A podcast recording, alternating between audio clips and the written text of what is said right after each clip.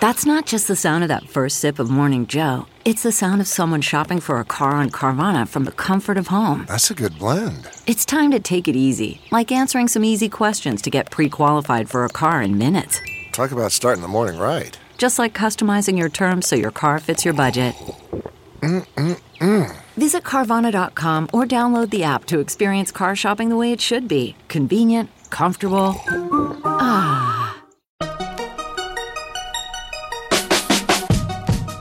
Welcome to the Techmeme Ride Home for Thursday, November 14th, 2019. I'm Brian McCullough. Today, there's a new Razr phone with a foldable screen that might actually work. That Apple Prime bundle might be coming sooner than we thought. That Apple Research app is here right now. Why did 1Password raise a bunch of money for the first time ever? And can Netflix use Nickelodeon to fend off Disney? Here's what you missed today in the world of tech. The Razr is back, baby. At an event last night in Los Angeles, Motorola announced the new Razr phone with a 6.2 inch touchscreen display, launching on Verizon only in the US in January. But of course, the Razr was an iconic clamshell phone from the early aughts. So, this new device folds into a clamshell as well. Click through in the show notes to see the pictures. Opened up, this thing looks like, you know, your average smartphone slab of glass, runs Android, etc. But close it up and it looks almost exactly like the Razr of yore. Same prominent chin, same thickness, actually, when closed. The only difference when closed is that now there is a 2.7 inch OLED display on the back, or the top, or the outer shell, whatever you want to call it, that will show you notifications, handle music controls, etc. Now, of course, other foldable phones this year have had issues. The 21 by 9 screen on the new Razr, when unfolded, is actually a plastic OLED panel.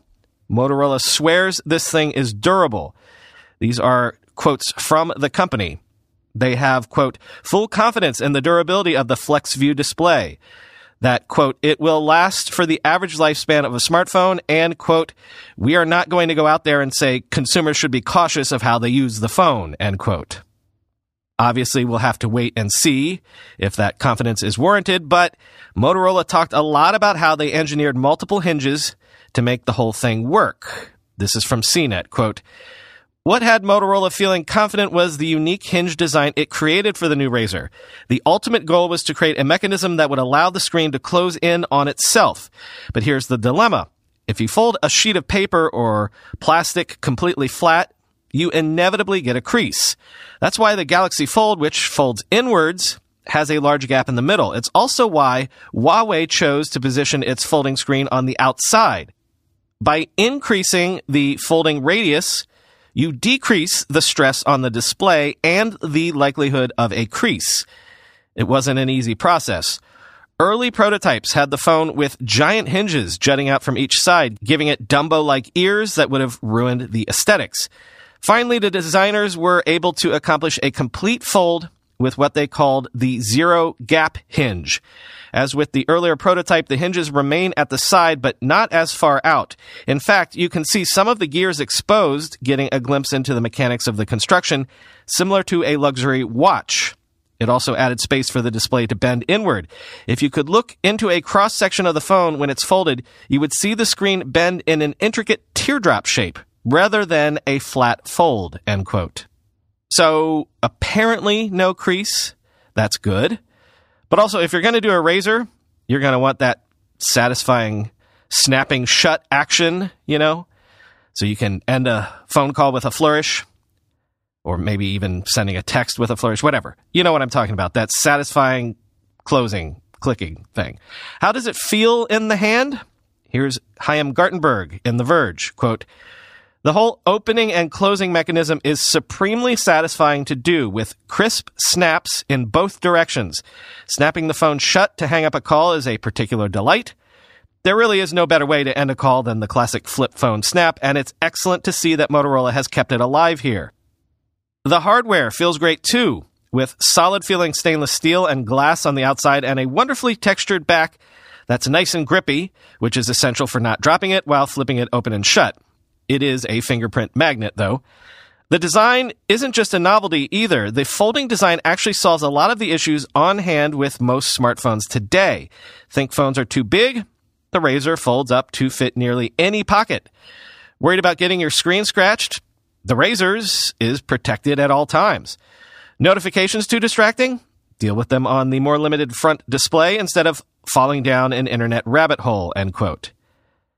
And hey, look, again, that's the whole point in the end of this whole foldable phone thing. Some folks are at least trying to figure out a fresh rethink to the fundamental design of smartphones as they've existed for the first time in more than a decade. And yeah, $1,500 is a lot of money, although that does make the Razr the cheapest foldable phone on the market.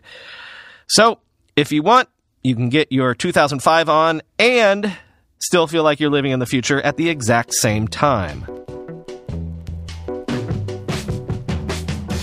This news should surprise nobody, but sources are telling Mark Gurman and Gerry Smith at Bloomberg that Apple is considering bundling Apple News Plus, Apple TV Plus, and Apple Music together in order to attract new subscribers. What is a little interesting is that Apple wants to do this as soon as next year, which means they're going to have to hurry up and restructure a whole lot of deals. And actually, it's Apple News Plus that might be the issue when it comes to that. Quote, if Apple sold Apple News Plus as part of a bundle with Apple TV Plus and Apple Music, publishers would get less money because the cost of the news service would likely be reduced, the people said. Some media executives say the amount they've received from Apple News Plus so far has been less than expected. One publisher typically gets under $20,000 a month, less revenue than it saw from Texture, a previous iteration of the service that Apple acquired last year, one person said. It remains unclear whether publishers are seeing less revenue than they expected because Apple News Plus has few subscribers or because their content isn't being widely read, end quote. Also on the Apple front, an FYI that the Apple Research app is now available to download for iPhone and Apple Watch in the US. Apple Research is that app that will allow you to enroll in and participate in health studies.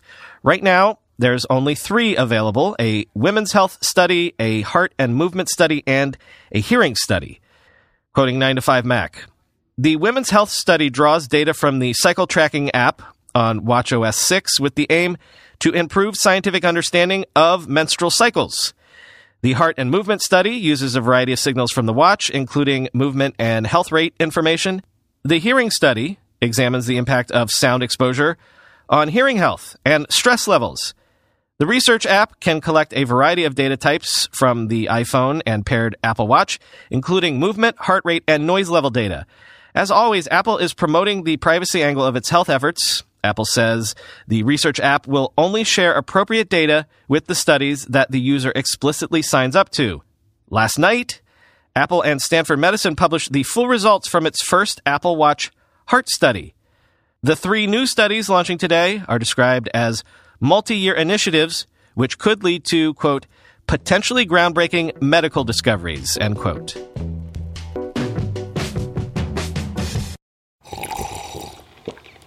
That's not just the sound of that first sip of Morning Joe. It's the sound of someone shopping for a car on Carvana from the comfort of home. That's a good blend. It's time to take it easy, like answering some easy questions to get pre qualified for a car in minutes. Talk about starting the morning right. Just like customizing your terms so your car fits your budget. Mm-mm-mm. Visit Carvana.com or download the app to experience car shopping the way it should be convenient, comfortable. If you're a marketer, you probably got into marketing because you like being creative. If you're a developer, it's because you like building cool stuff. But too often, marketers and developers are stuck with old school content management systems that make it harder to do that. Storyblok, a content management system, is here to help. Teams from Netflix, Tesla, and Oatly are among the 200,000 Storyblok users who switched from old school systems like Sitecore, Drupal, and AEM to Storyblok. Why? Storyblok makes it easier for marketers and developers to build websites, apps, and other digital experiences and simply get shit done. For example, Storyblok has a new feature called the Ideation Room. The Ideation Room is a central space within Storyblok where you can collaborate with your teammates to come up with new ideas and refine them with the help of AI. If you want to ship your work in less time and stop wrestling with your CMS, try Storyblok for free today at get get.storyblok.com slash ride home. That's get.storyblok dot com slash ride home. Super interesting raise. 1Password, the password management app that I use and cannot live without, has raised a $200 million Series A led by Accel. This is interesting because this represents apparently the largest check ever written in one round by Accel, and because also this represents the first external round of funding 1Password has ever raised in its 14 year history. So if you're not familiar with the 1Password story, the company was founded in Toronto in 2005 by two couples, Dave and Sara Teare and Roustem and Natalia Karimov. Initially, they focused only on consumers and the simple problem of how to remember all of your passwords. But, of course, if you use the service correctly, it's actually a way to make sure all of your accounts have completely different passwords. That's actually the most important part of using 1Password. Quoting Crunchbase. In May 2016, 1Password evolved and began offering its services to businesses. This move took an already successful company to another level. In three and a half years' time, 1Password has grown to having over 1 million users, including 500,000 customers, including 25% of the Fortune 100, using its Enterprise Password Manager or EPM product globally, quote, to help employees maintain strong credentials, manage access to services, and report on usage, end quote.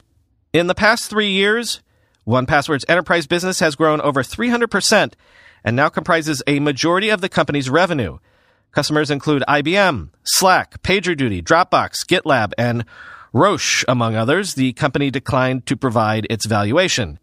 The move to B2B was a brilliant one, according to Accel partner Arun Mathew, who told me his firm actually approached 1Password about investing in the company. Quote, they weren't looking for outside capital, he said. The investment ended up being the single largest check and largest individual investment we've ever made, end quote. 1Password, Mathew noted, started out as a utility, but evolved into a quote, core part of personal and increasingly corporate security hygiene, end quote. Small streaming wars dispatch. Netflix has entered into a multi year deal with Nickelodeon, which will see Nickelodeon producing animated feature films and shows, including content from existing characters, but also some completely new IP. So if one of Disney's key advantages in the streaming wars has been that amazing back catalog of especially kids content. This is an interesting strategic move from Netflix to partially counteract that. Quoting TechCrunch. To retain customers, Netflix will need to have more kids content that will appeal to families, a powerful demographic that all streamers today target with investments in original programming and other licensing deals. Netflix didn't offer any details on which iconic Nickelodeon IP would be involved in the new programming or what sort of new characters may be under development. Nor did it speak to the number of titles it expects the multi-year deal to produce or when the first shows or movies would arrive. Instead, today's announcement was more focused on taking the wind out of Disney's sales following its big and sometimes glitchy US launch. Netflix isn't the only new partner in the children's and family space working with Netflix as part of the streamer's larger strategy to challenge the Disney Plus threat. As the New York Times recently reported, the streamer has been amassing a number of creators and executives as part of its counterattack strategy, including former Pixar and Disney animators and others. It also recently worked with the Jim Henson Company to produce the Dark Crystal Age of Resistance, end quote. Netflix also touted to the New York Times the value of kids programming to its service, noting that around 60% of Netflix's global audience watches their service for children and family content on a monthly basis, end quote. Finally today, I don't know how often I've ever spoken about home audio tech on here, maybe once or twice tangentially. I saw this piece in Digital Trends that intrigued me, though. You know THX, that George Lucas founded company that you probably mostly associate with sound in cinemas. Well, now THX can help you tune your own home theater sound setup. Think of it as tuning as a service, thanks to this new Tuned by THX audio program. Quote, in automotive terms, it's like taking your car to a Formula One mechanic for a tune up. They won't be able to magically turn your Fiesta into a Ferrari, but they'll still be able to coax more performance out of it than it had when it left the factory. With a Tuned by THX audio component, the difference can be very noticeable. The first product to receive the Tuned by THX treatment is the new $899 Monaco 5.1 wireless home theater speaker system from Platin Audio. From the outside, it looks like a lot of other 5.1 systems. It's got a left and right set of bookshelf sized front speakers, a center channel, two rear channels, and a low profile 100 watt subwoofer. But in addition to having its acoustics fine tuned by the audio mechanics at THX, the Monaco belongs to a new breed of home theater speakers. Each speaker is wireless needing only a wall plug for power, and the entire system can be installed and connected to a TV in minutes without the need for speaker cables or even an AV receiver. It achieves this through the use of WISA wireless technology. WISA, I think I'm pronouncing that right, it's W I S A, is an emerging standard for making home theater speakers wireless without giving up any of the quality or immediacy associated with traditional wired setups. For WISA to work, you need WISA compatible speakers and a WISA transmitter. The Monaco 5.1 system gives you both, but there's a bit of a caveat. The USB WISA transmitter that ships with the Monaco is designed to work only with TVs that are WISA ready. At the moment, only the 2019 LG OLED and NanoCell TVs are WISA ready. Software preloaded on the LG's TVs gives users the ability to control the settings for the Monaco speakers on screen using their existing remote control. If you want to use the Monaco system with a non WISA ready TV, it's possible, but you'll need to buy a full fledged WISA compatible control center. End quote. So, truly wireless audio systems where there's little to no sacrifice in fidelity. I know a 69 year old audiophile who still obsessively buys vintage receivers from the 1970s on eBay and has old issues of stereo review strewn about his house Hey, Dad, $900 is maybe a little much, but I suppose we could pool our money and get you something special for your 70th birthday next year.